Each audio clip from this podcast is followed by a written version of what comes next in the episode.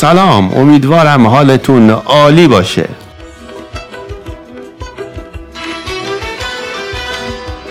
خوش اومدین اینجا رادیو خاطره.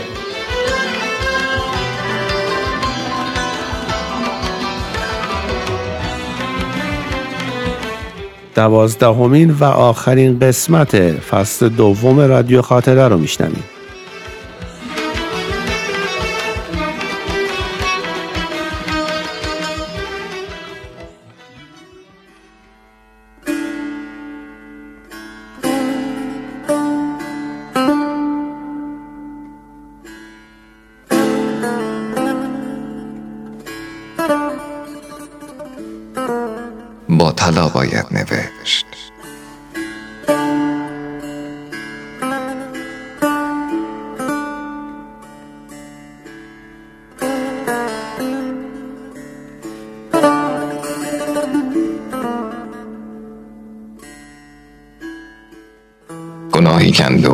سازد. در نزد خدا بهتر است از کار نیکی که به خود پسندید اتفا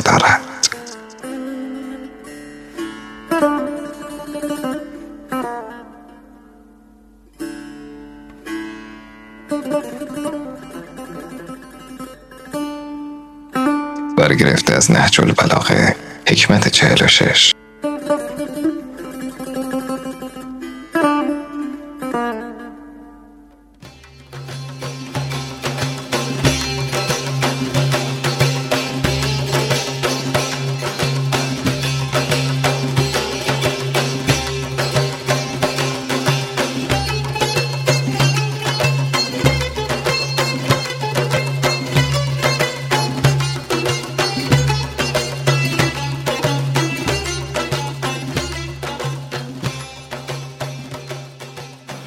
سحر خروسی بالای درخت شروع به خواندن کرد.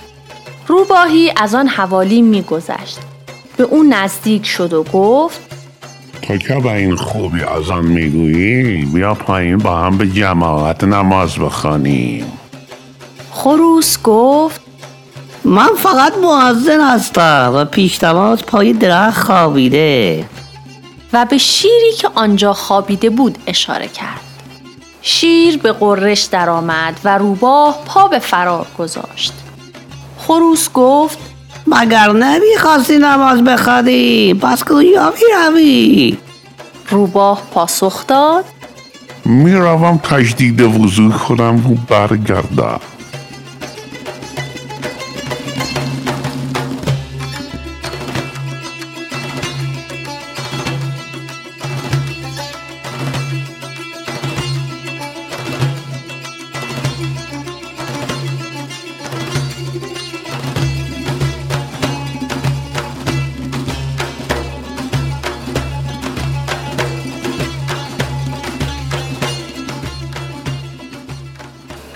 ملا به حمام رفته بود.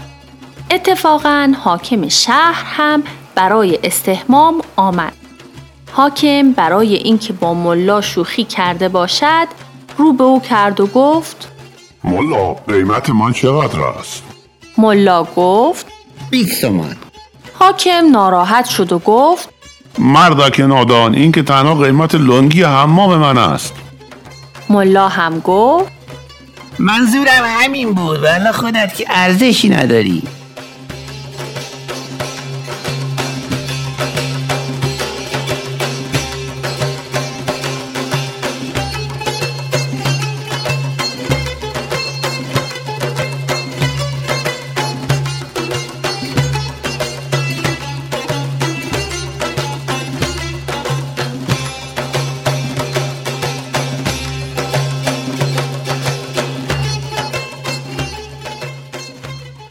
از ملا پرسیدند شما چند سالگی داماد شدید؟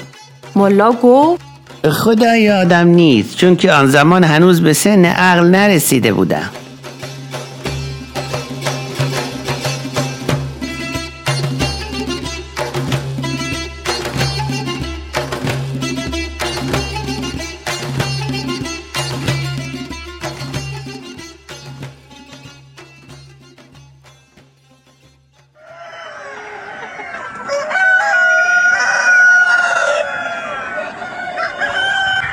خروس لاری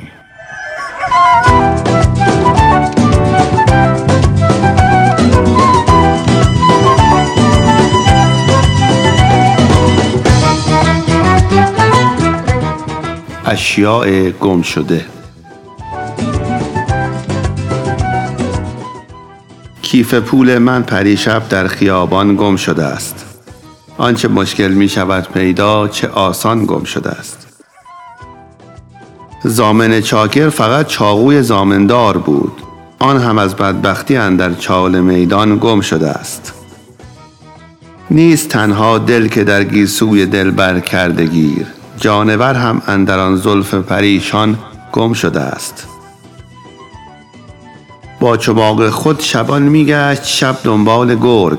گفتمش لابد میان گوسفندان گم شده است. دور یک میز ریاست های و هو بر پای بود. چون که پرسیدم چرا گفتند وجدان گم شده است. در پی دنیا فتادن پول پیدا کردن است. گرچه اندر راه دنیا دین و ایمان گم شده است. بین رندانی که می دزدند عقل مرد را پامنه زیرا که عقل فراوان گم شده است. ابله از سود و زیان خیشتن آگاه نیست. کی خبر دارد الاغ از اینکه پالان گم شده است؟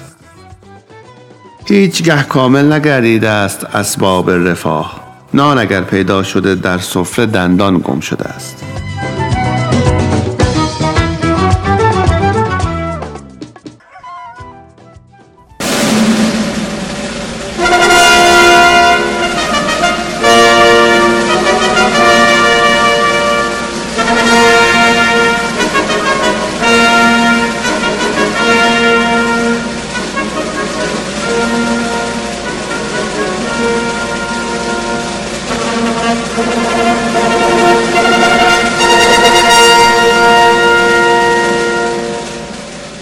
قسمت آخر سرانجام بهرام.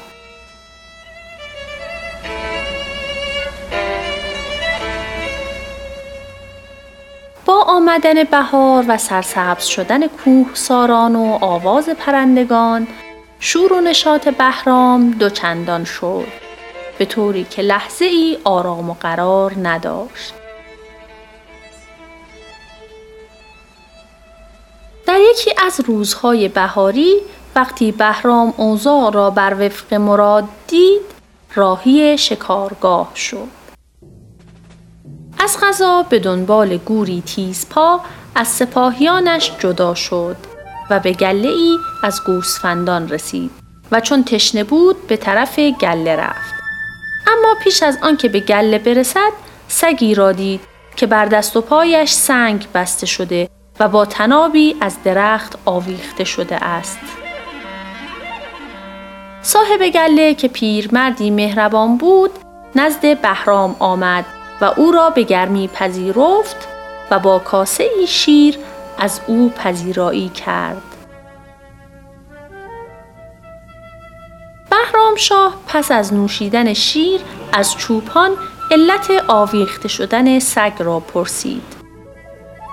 چوپان گفت این سگ سالها نگهبان گلم بود و من از وفاداری او و امنیتی که برای گوسفندان ایجاد می کرد بسیار خوشحال بودم و با خیالی آسوده گله را به او می سپردم و به شهر می رفتم و اگر کارم در شهر طول می کشید این سگ گله را هدایت می کرد. از قضا یکی از روزها به شمارش گوسفندان مشغول شدم و فهمیدم که هفت گوسفند از گله کم شده است. با خود گفتم شاید در حساب و شمارش اشتباه کرده ام. اما وقتی هفته بعد نیز شمارش کردم متوجه شدم که باز از تعداد گوسفندان کم شده است.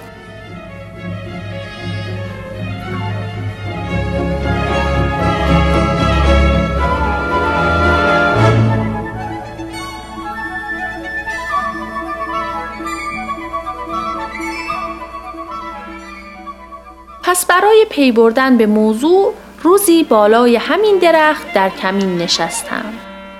بعد از ساعتی دیدم گرگی با استخوانی در دهان از راه رسید و با سگ گله از در دوستی درآمد.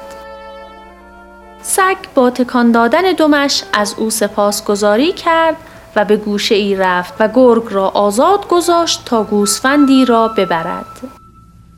من بعد از اینکه یکی دو بار سگ را به حال خود رها کردم توانستم بالاخره او را با گرگ بگیرم و به این ترتیب مجازاتش کنم.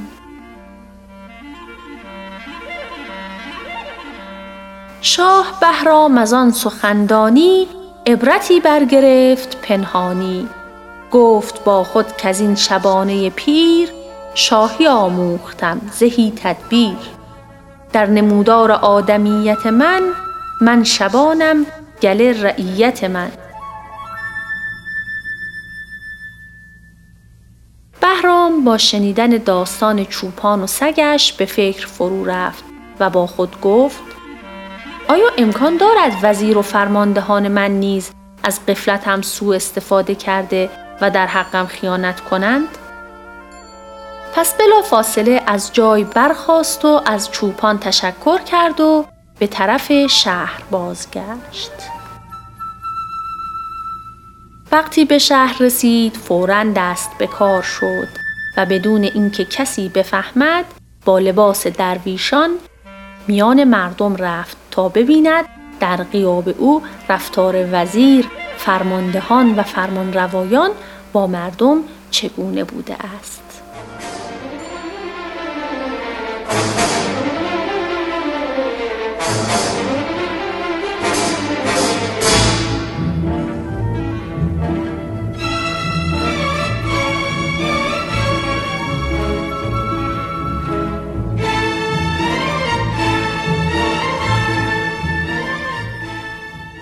شاه پس از تحقیق و جستجوی زیاد مردم را بی اندازه ناراضی و ناراحت دید و دانست در مدتی او سرگرم خوشگذرانی های خود بوده است وزیرش در همه حال به آزار و اذیت مردم پرداخته و در حق آنها ستم روا داشته است.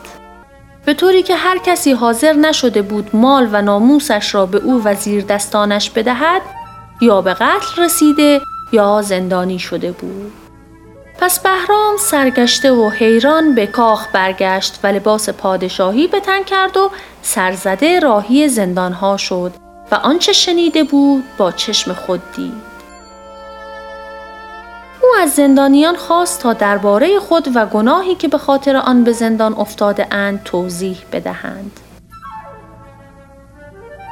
در آن هنگام یکی از زندانیان بلند شد و گفت برادرم چون حاضر نشده بود گلهش را به افراد وزیر ببخشد او را به تهمت جاسوسی کشتند و مرا نیز چون اعتراض کردم قل و زنجیر به دست و پایم بسته و به زندان انداختند. دیگری گفت معموری که خود را نماینده وزیر می‌خواند باغ و زمینم را خرید اما پولش را نپرداخت. وقتی اعتراض کردم قل و زنجیر به دست و پایم بستند و به زندانم انداختند. سپس یکی دیگر جلو آمد و گفت عروس جوانم را به حرم سرای وزیر بردند. وقتی اعتراض کردم متهم به سرکشی و جاسوسی شده و به زندان افتادم. آنگاه زندانی دیگری گفت من رئیس رصدخانه‌ای در جندی شاپور بودم و از دولت شما مال و منال زیادی به دست آورده بودم. و مردم از من راضی بودند و من هم از خدا خوشنود تا اینکه داستان من به گوش وزیر رسید و شروع به فتنه انگیزی کرد و در نهایت همه اموال و داراییم را گرفت و از ترس آنکه به شاه خبر دهم زندانیم کرد.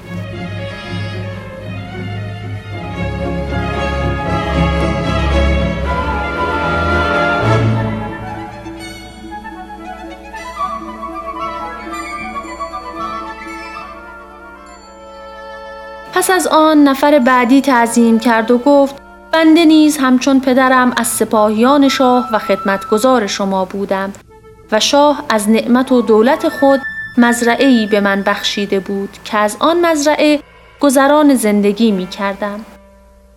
اما وزیر ستمکار شما آن مزرعه را از من گرفت و صاحب آن شد. در آخر نیز پیرمردی زبان به شکایت گشود و گفت من زاهدی خدا پرستم و شب و روز کارم پرستش خداوند و دعا و مناجات است. روزی از روزها وزیر شما کسی را به نزد من فرستاد و مرا به حضور طلبید. وقتی به آنجا رفتم بر من خشم گرفت و گفت من نسبت به تو بدگمان هستم پس شایسته است تو را عذاب کنم. گفتم چه خطایی از من سر زده بگو تا من خواسته و نظر تو را بدانم تا همان گونه رفتار کنم.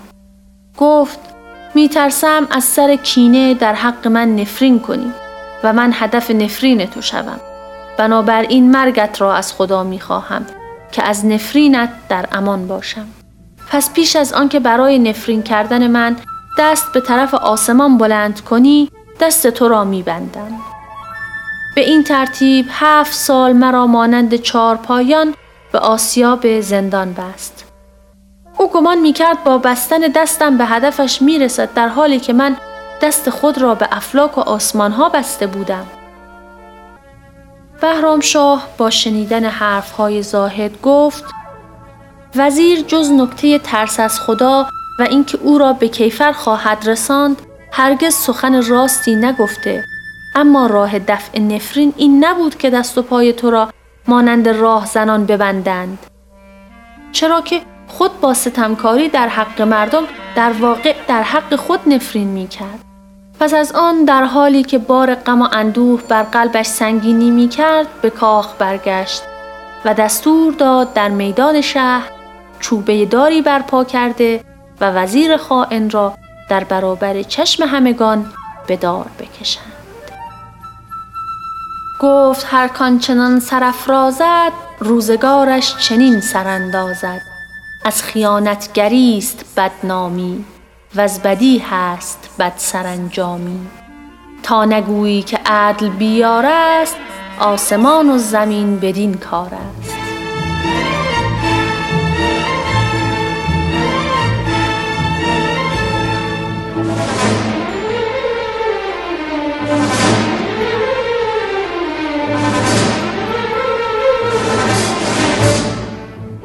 سپس از همه افرادی که در حقشان ستم شده و به ناحق زندانی شده بودند دلجویی کرد و اموال قارت شده توسط وزیر را به آنها برگرداند. همچنین چوپانی را که در صحرا دیده بود به حضور طلبید و به پاس آگاه نمودنش مقام و منصب بالایی به او بخشید. بهرام شاه از این اتفاقات درس بزرگی گرفت به طوری که وقتی بی اعتباری دنیا و فنا شدن آن را دید دانست که عاقبت هفت گنبد زمینیش روزی در هم پیچیده خواهد شد. بنابراین آنها را به هفت پارسا بخشید تا هفت معبد بنا کنند و در آنها به عبادت بپردازند و خود نیز راه خداپرستی در پیش گرفت و دست از خودپرستی برداشت و عدل و داد را سرلوحه کارهایش قرار داد. روزی او به قصد شکار سوار بر اسب چابک خود همراه افرادش به دشت و صحرا روانه شد. روزی از تخت و تاج کرد کنار رفت با ویژگان خود به شکار لشکر از هر سوی پراکندند هر یکی گور آهو افکندند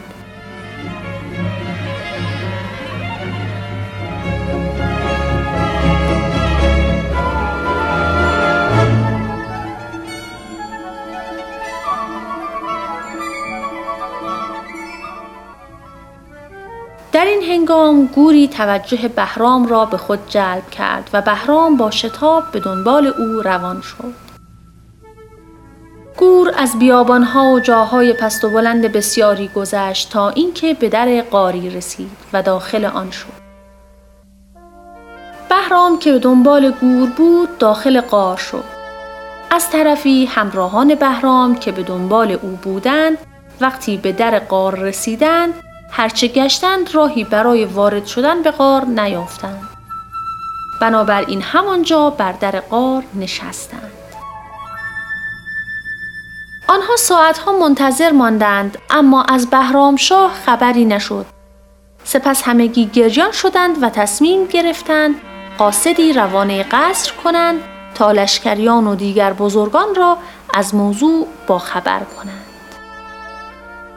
قاصد روانه شد و ساعتی بعد با لشکری انبوه از بزرگان و درباریان به در قار آمدند و همه با هم به جستجو پرداختند اما هیچ اثری از بهرام شاه نیافتند.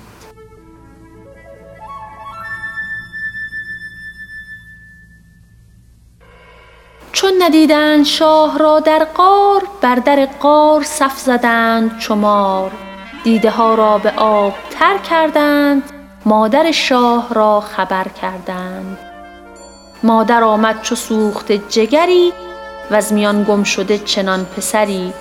جست شهر را نه چون کسان دگر کو به جان جست و دیگران به نظر. به دستور مادر شاه تا چهل روز همه آن زمین را کندند اما اثری از بهرام نیافتند. تا اینکه از داخل قار صدایی شنیده شد و مادر بهرام شاه را خطاب قرار داد و گفت امانتی به تو داده بودیم اکنون پس گرفتیم. به خانه بازگرد و دست از تلاش بیهوده بکش. مادر بهرام وقتی این پیام را شنید به خانه بازگشت و تاج و تخت فرزندش را به وارثان سپرد و در برابر تقدیر سر تسلیم فرود آورد. به این ترتیب بهرام شاه که روزی گور شکار می کرد خود نیز اسیر گور و قبر شد و دار فانی را ودا گفت.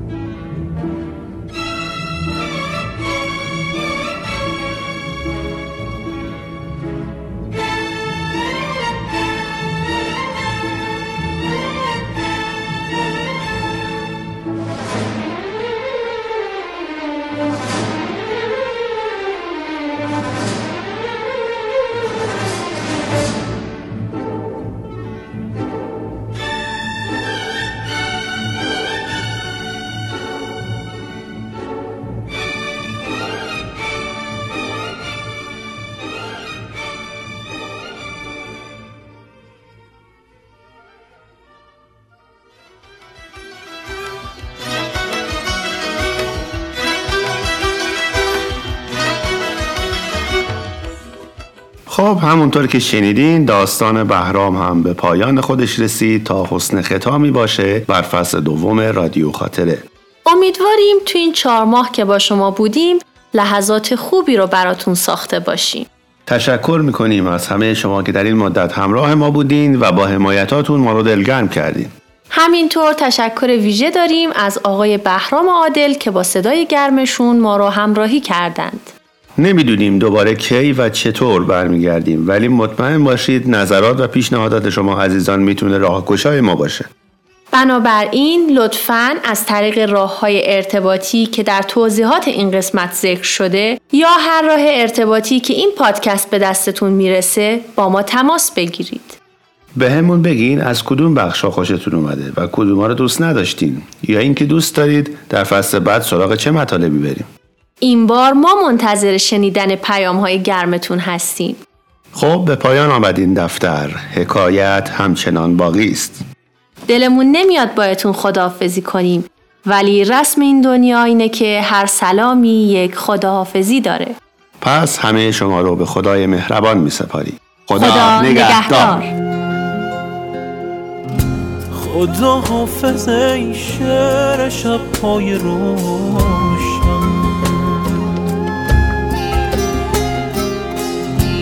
خدا حافظ ای قصه عاشقانه.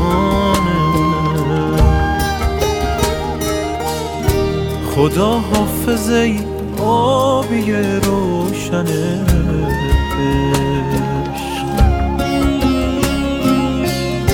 خدا حافظه عطر شعر شبان